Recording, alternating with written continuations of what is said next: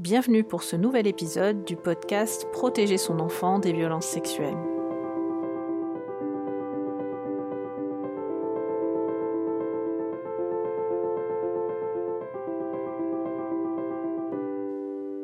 Dans ce 8e épisode du podcast, nous allons aborder la question des modes opératoires.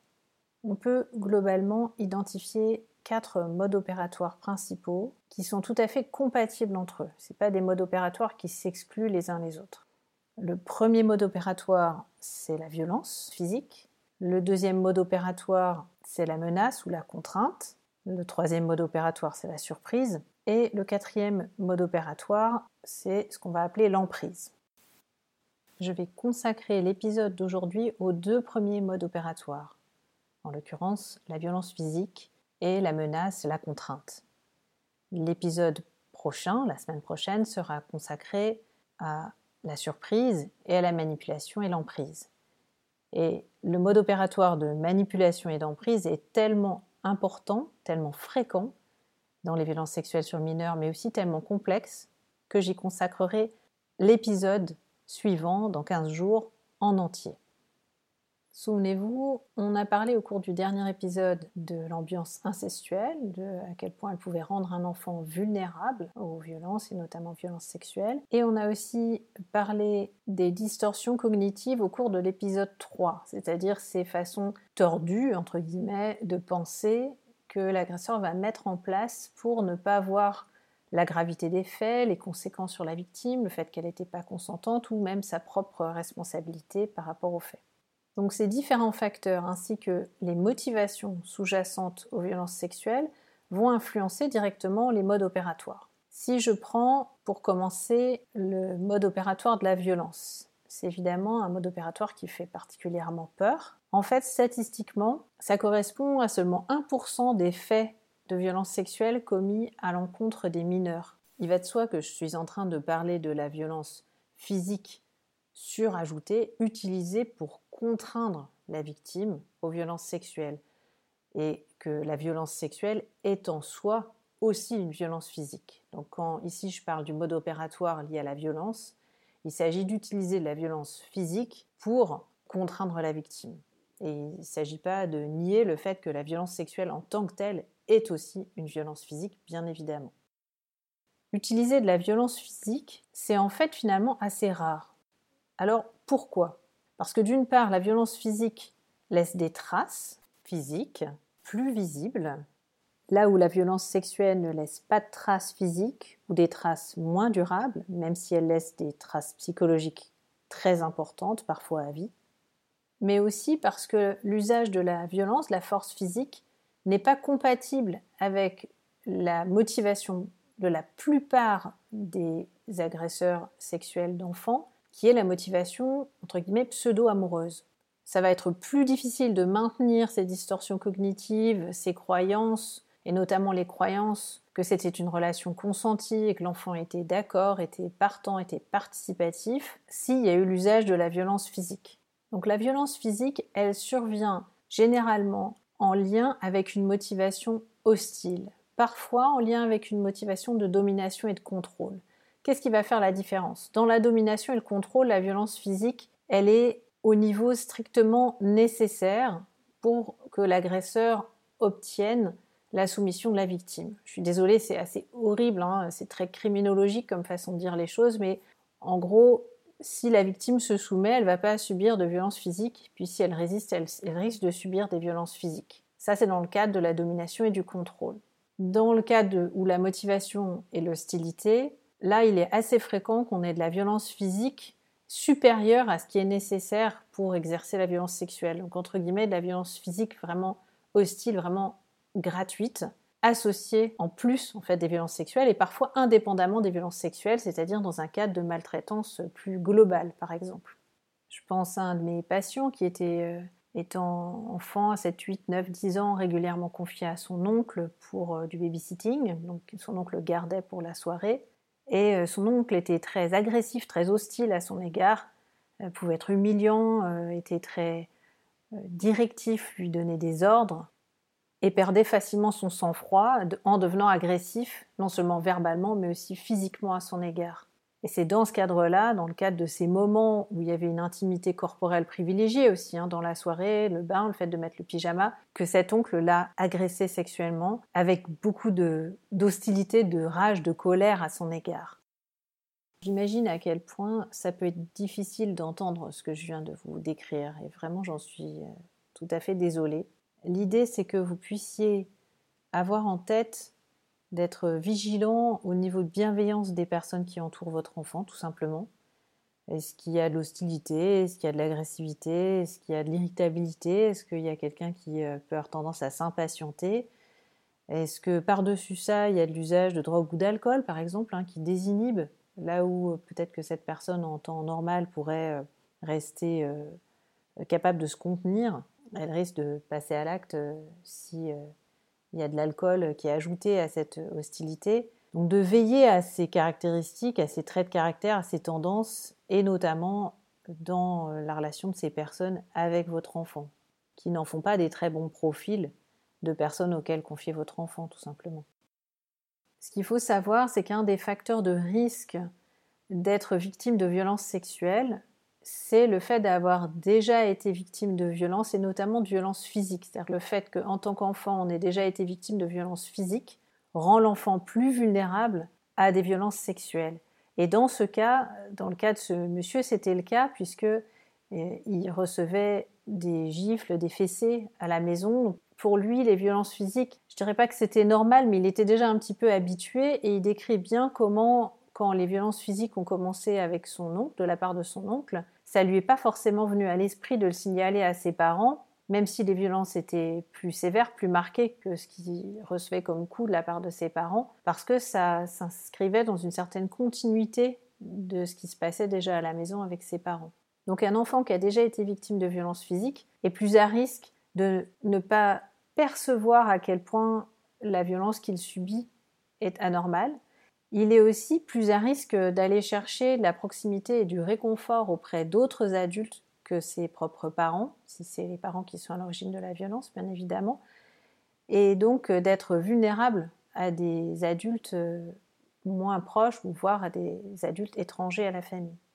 Et j'ai un certain nombre de mes patients ayant commis des violences sexuelles sur des mineurs qui pouvaient témoigner de cela, c'est-à-dire décrire qu'ils n'allaient pas prendre comme victime n'importe quel enfant, et je sais que ce que je dis c'est assez tragique et que ça peut choquer, mais je crois que c'est vraiment important de le savoir, qu'un enfant qui était manifestement vulnérable, manifestement en manque affectif, qui était un enfant maltraité, qui était un enfant qui allait être plus facile à approcher finalement, qui allait peut-être chercher de la proximité, du réconfort de façon un peu plus facile qu'un enfant pour lequel ça se passe bien à la maison. C'est plutôt ces profils-là qu'ils allaient cibler, tout simplement parce que ces enfants-là étaient, d'après eux, moins à risque de parler et plus faciles à manipuler, en quelque sorte. Et ça, c'était vrai bien au-delà du mode opératoire lié à la violence physique que je viens de décrire. Et là encore, j'ai conscience que ces informations peuvent être... vraiment très difficile à écouter, que c'est particulièrement révoltant d'imaginer que les agresseurs s'en prennent plus facilement à des enfants particulièrement vulnérables, même si c'est pas forcément un choix conscient de leur part, c'est plutôt une réflexion qu'ils pouvaient avoir a posteriori une fois en thérapie. Ça reste quelque chose d'absolument abject. L'idée, comme toujours ici, c'est de prendre conscience, d'avoir connaissance de ces facteurs de risque, et donc qu'on veille particulièrement au soutien des enfants qui sont en difficulté, à l'aide aussi des familles qui sont en difficulté et qui peuvent avoir recours à de la maltraitance, au soutien des structures d'aide sociale à l'enfance en France, pour que ces enfants qui sont vulnérables reçoivent l'aide dont ils ont besoin et ne puissent pas être utilisés comme victimes par un adulte mal intentionné.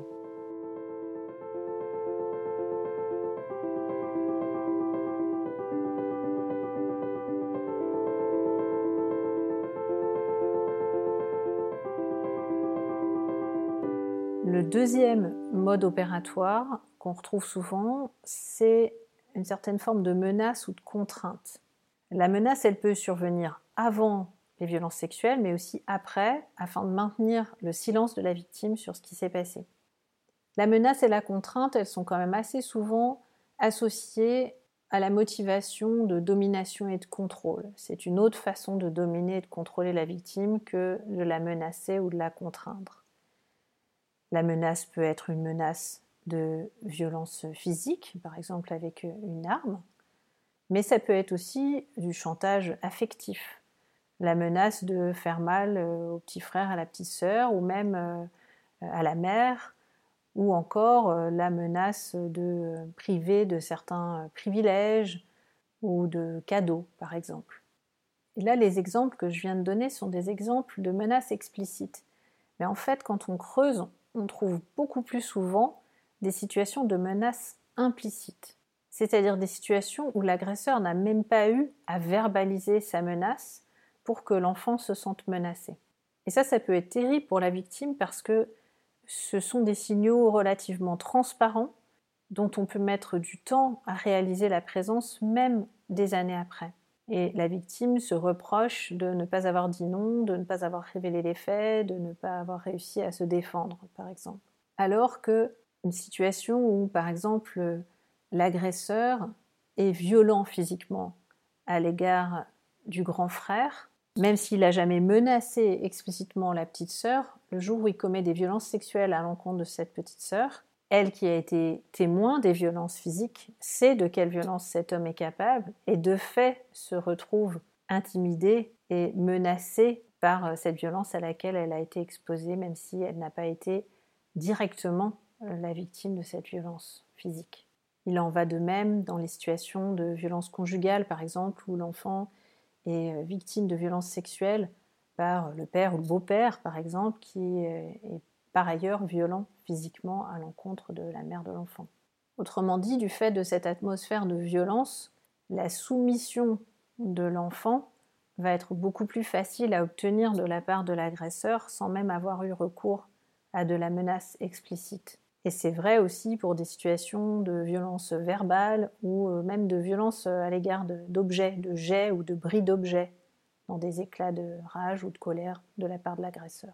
Ici encore, si l'enfant n'a pas été habitué à la menace, à la contrainte, aux violences verbales ou à être exposé à des violences dans le cadre de son éducation, ce sera certainement beaucoup plus facile pour lui de dévoiler des faits ou même de dévoiler des signes avant-coureurs d'agression potentielle parce que cette ambiance de violence, de menace ou de contrainte ne lui paraîtra absolument pas habituelle ou normale.